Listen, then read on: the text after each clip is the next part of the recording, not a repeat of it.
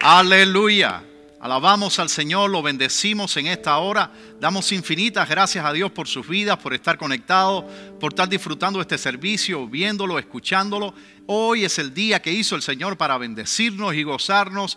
Es su presencia. Estoy tan feliz de que usted esté viéndonos o escuchándonos porque tengo una palabra de parte de Dios especialmente para usted. El título del mensaje es dos por uno. Dos por uno. Hoy deseo compartirles mi primera experiencia con el 2x1. Año 2005, mi primer viaje a los Estados Unidos hace 15 años. Y en aquella ocasión, imagínense por primera vez en esta gran nación, descubrí al muy popular Buy One, Get One Free, al BOGO, al compre uno y llévese el otro gratis. Era mi primera visita a esta gran nación. Yo estaba impresionado.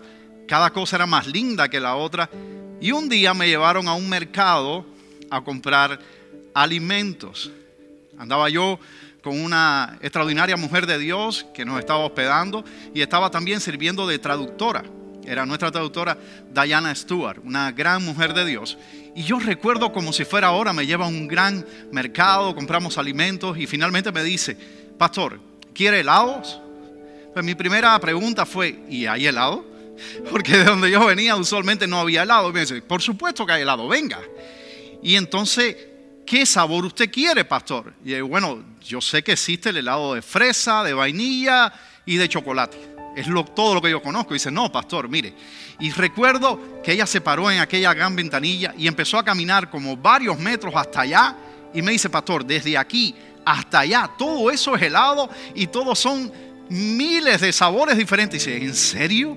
Es verdad que este país es grande. No solamente que hay mucho helado, sino hay muchísimos sabores. Escoja el que usted quiera, pastor. Y entonces yo empecé a ver y ya estaba tan nublado de tantos sabores diferentes de helado y tomé uno que me llamó la atención, Room Racing. Tomé aquel helado y yo dije, wow, qué país tan poderoso. Yo tenía mi, mi pote de helado y estaba listo para pagar e irnos y me dice, no, no, pastor, un momento. Usted si hoy compra este helado, usted puede llevarse cualquier otro gratis. Y yo dije, no, no, no puede ser con razón este país es tan poderoso. ¿Cómo usted va a comprar un pote de helado y se lleva el otro gratis? Y aquel día yo descubrí el 2 por 1 Fui tan impactado, nunca había visto tal cosa, porque de donde yo venía eso es inédito. Y hasta el día de hoy, a mí y a la pastora nos encanta el 2 por 1 Nos vamos a un mercado y queremos un producto, de hecho esperamos, vamos a esperar la semana que viene que lo pongan en especial, porque nos impactó tanto el 2 por 1 que hasta el día de hoy lo perseguimos. Ahora bien, salvando la distancia, yo encontré un pasaje en la Biblia que nos sugiere que ya Dios había pensado en algo similar muchísimos años después. Yo pensé que esto de Buy One Get Free era algo de este país, pero en las escrituras y en el corazón de Dios tenía mucho más tiempo. Si usted me permite, vamos a la Biblia, al libro de Mateo capítulo 9, verso 1 Veamos este pasaje extraordinario. Mateo 9, verso 1. Jesús sana a un par. Yo siento la presencia de Dios aquí. ¿Cuántos allá lo están sintiendo en su casa? Entonces, entrando Jesús en la barca, pasó al otro lado y vino a su ciudad. Los biblistas, historiadores dicen que la ciudad donde Jesús vivía en ese momento era Capernaum. Y sucedió que le trajeron un paralítico y tendido sobre una cama y al ver Jesús la fe de ellos dijo al paralítico, ten ánimo hijo, tus pecados son perdonados. Entonces algunos de los escribas decían dentro de sí, este es blasfema. Este es blasfema. Y conociendo Jesús los pensamientos de ellos, dijo, ¿por qué pensáis mal en vuestros corazones? ¿Por qué? ¿Qué es más fácil decir, los pecados te son perdonados o decir, levántate y anda? Pues para que sepáis que el Hijo del Hombre tiene potestad en la tierra para perdonar pecados, dice entonces mirando al paralítico, levántate, toma tu cama y vete a tu casa. Entonces él se levantó y se fue a su casa y la gente al verlo se maravilló y glorificó a Dios que había dado tal potestad a los hombres. ¿Cuántos alaban a Dios por su bendita palabra? Aleluya, qué pasaje tan maravilloso. Al meditar en este maravilloso pasaje de las Sagradas Escrituras, fui muy edificado y particularmente yo encontré tres grandes verdades que saltaron a mi mente. Yo estaba estasiado leyendo este pasaje y encontré una verdad, otra verdad. Y hay muchas más, pero hay tres puntos importantes en este pasaje que me hablaron mucho y yo quiero compartirlo con ustedes hoy. Lo primero que me impresionó en este pasaje del Señor Jesús es que las prioridades divinas son más importantes. Las prioridades divinas son más importantes que nuestras prioridades. Mateo 9:2. Y sucedió que le trajeron un paralítico tendido sobre una cama y al ver Jesús la fe de ellos dijo al paralítico, ten ánimo hijo, tus pecados te son perdonados. Yo me imagino que la gente se miró y dijo, no, no, no, dile a Jesús que tú no viniste por perdón de pecado, dile que tu necesidad es ser sanado. Lo que a ti te preocupa, lo primero en tu lista, lo que más tú necesitas, tu prioridad es la sanidad física. Y Jesús está hablando por otra cosa. Pero lo que yo entiendo aquí primero es que las prioridades de Dios son más importantes. Aquella persona estaba urgida para resolver un problema temporal, Dios estaba decidido primero a solucionar las cuestiones eternas. Es muy importante la sanidad, pero es mucho más trascendente la salvación.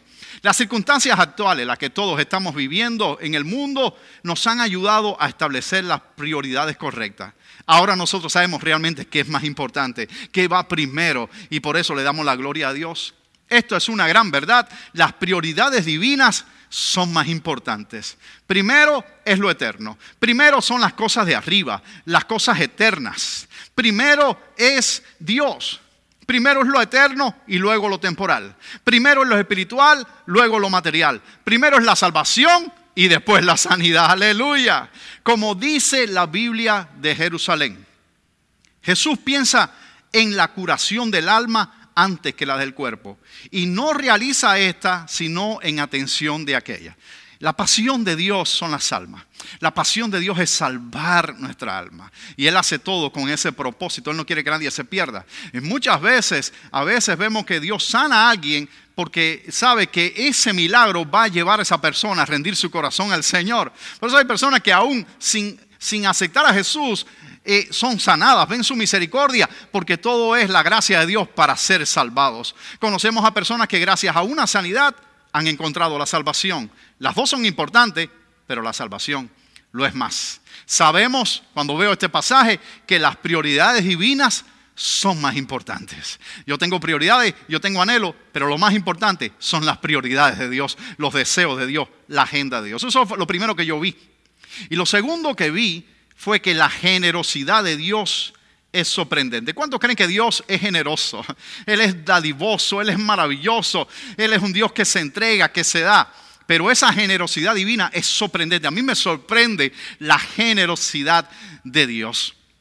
Mira, Mateo 9 del 6 en adelante dice, pues para que sepáis que el Hijo del Hombre tiene potestad en la tierra para perdonar pecados, dijo entonces al paralítico, levántate, toma tu cama y vete a tu casa. Entonces él se levantó y se fue a su casa y la gente al verlo se maravilló y glorificó a Dios. La generosidad de Dios es sorprendente.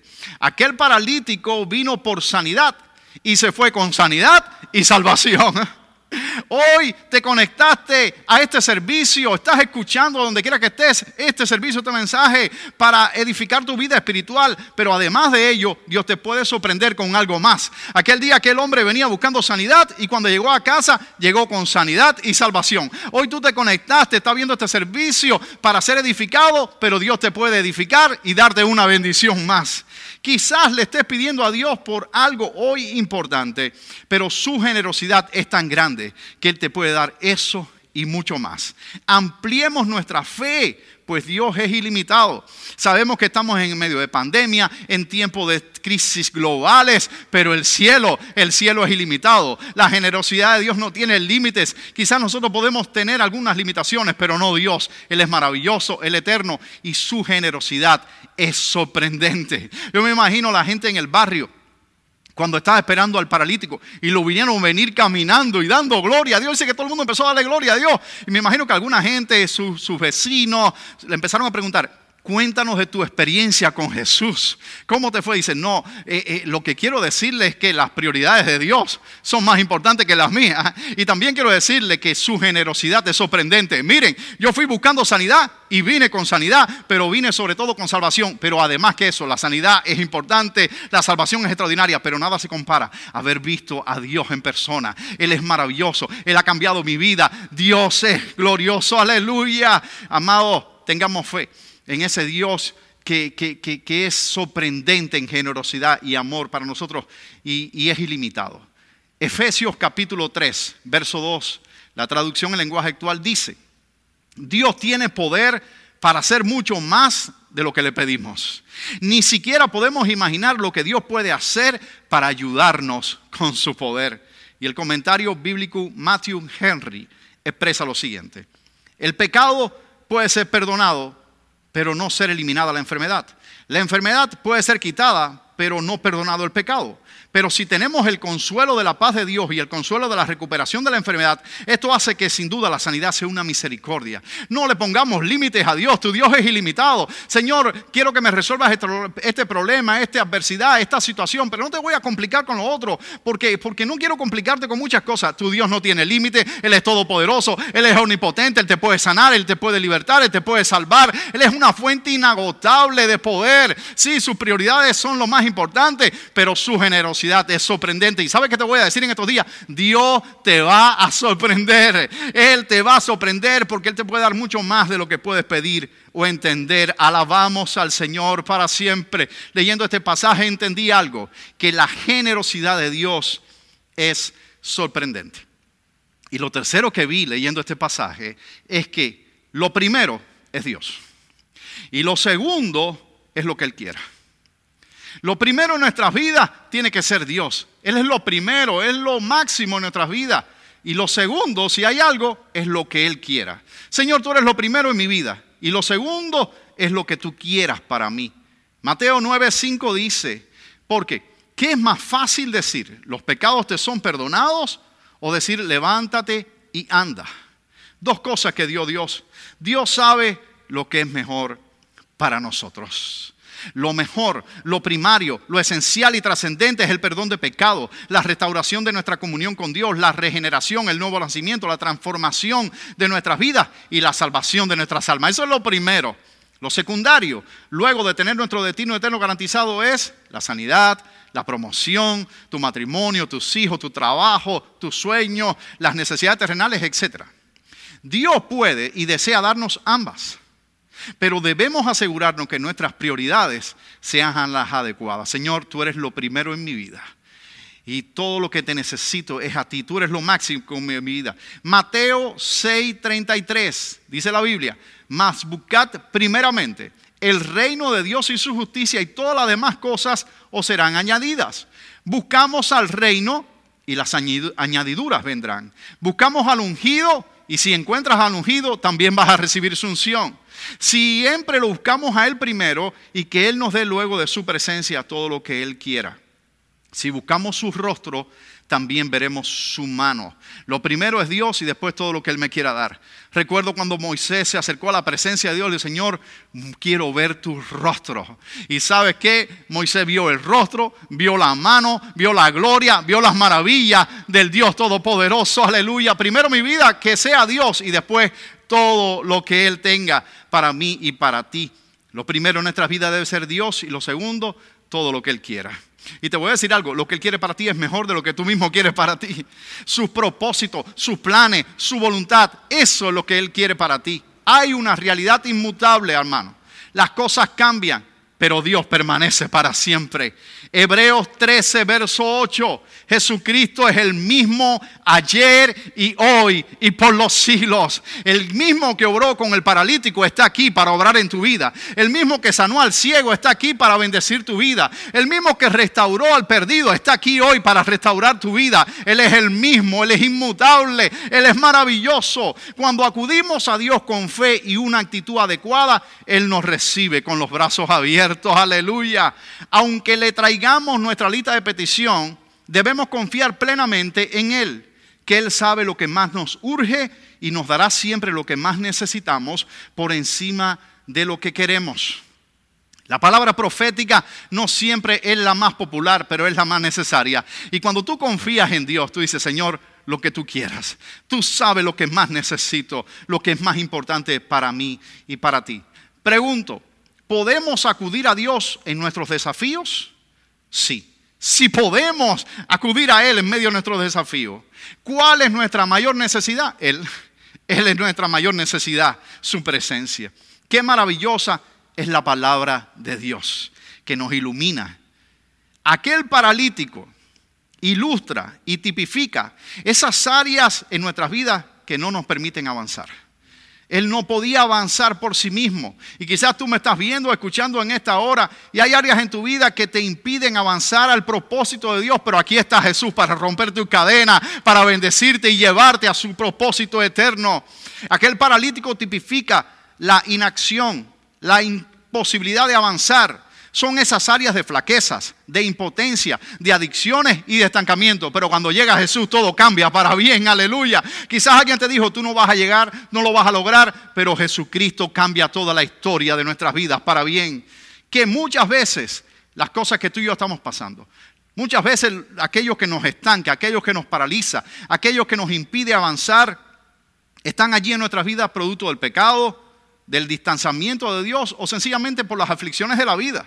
Pero Dios es respuesta, Dios es solución, Dios es salida. Acerquémonos, amados, a Dios primero que, que, primero que todo para que perdone nuestros pecados, para que nuestra alma sea blanqueada con su sangre, para que nuestra relación y comunión con Él sea restaurada y renovada. Primero es Él y las cosas de arriba, las cosas eternas, las que no se ven, las que trascienden. Eso es lo que buscamos, lo buscamos a Él. Y en segundo lugar, luego de su presencia, lo que Él nos dé, todo lo que Él quiera para mí. Para concluir en esta hora, porque quiero orar por usted. Desde aquel primer día en que esta iglesia se fundó, desde el primer día en que las puertas de esta iglesia se abrieron, hasta el día de hoy, la intención y la visión ha sido clara. Lo primero es ser un lugar, es ser un espacio, una oportunidad para experimentar, vivir y disfrutar de un encuentro con Dios. Ahora, conociendo a Dios como lo conocemos, si nuestra mayor bendición es Él, también Él nos dará otras bendiciones. Si estamos viniendo para escucharlo a Él, para disfrutar de su presencia, para encontrarnos con Él, para adorarlo a Él, para agradecerle a Él, yo te aseguro también que Él te va a sorprender sanándote, libertándote, fortaleciéndote y equipándote. Aleluya. Si viniste para buscarlo a Él, lo vas a ver a Él, pero también Él te va a dar una bendición extra. Mira, las ofertas y los especiales en las tiendas cambian según las fechas y las circunstancias. Sin embargo, el amor y las promesas de Dios permanecen para siempre. La presencia de Dios es nuestro enfoque y las añadiduras son extras.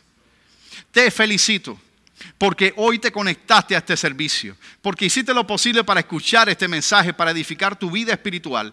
Ese era tu propósito primero, tu primera bendición. Ahora, conociendo a Dios, que te da el dos por uno. Tú viniste a buscarlo a Él, viniste a buscar su rostro, pero también vas a ver su mano. Viniste a disfrutar de su presencia, pero también vas a ver su bendición.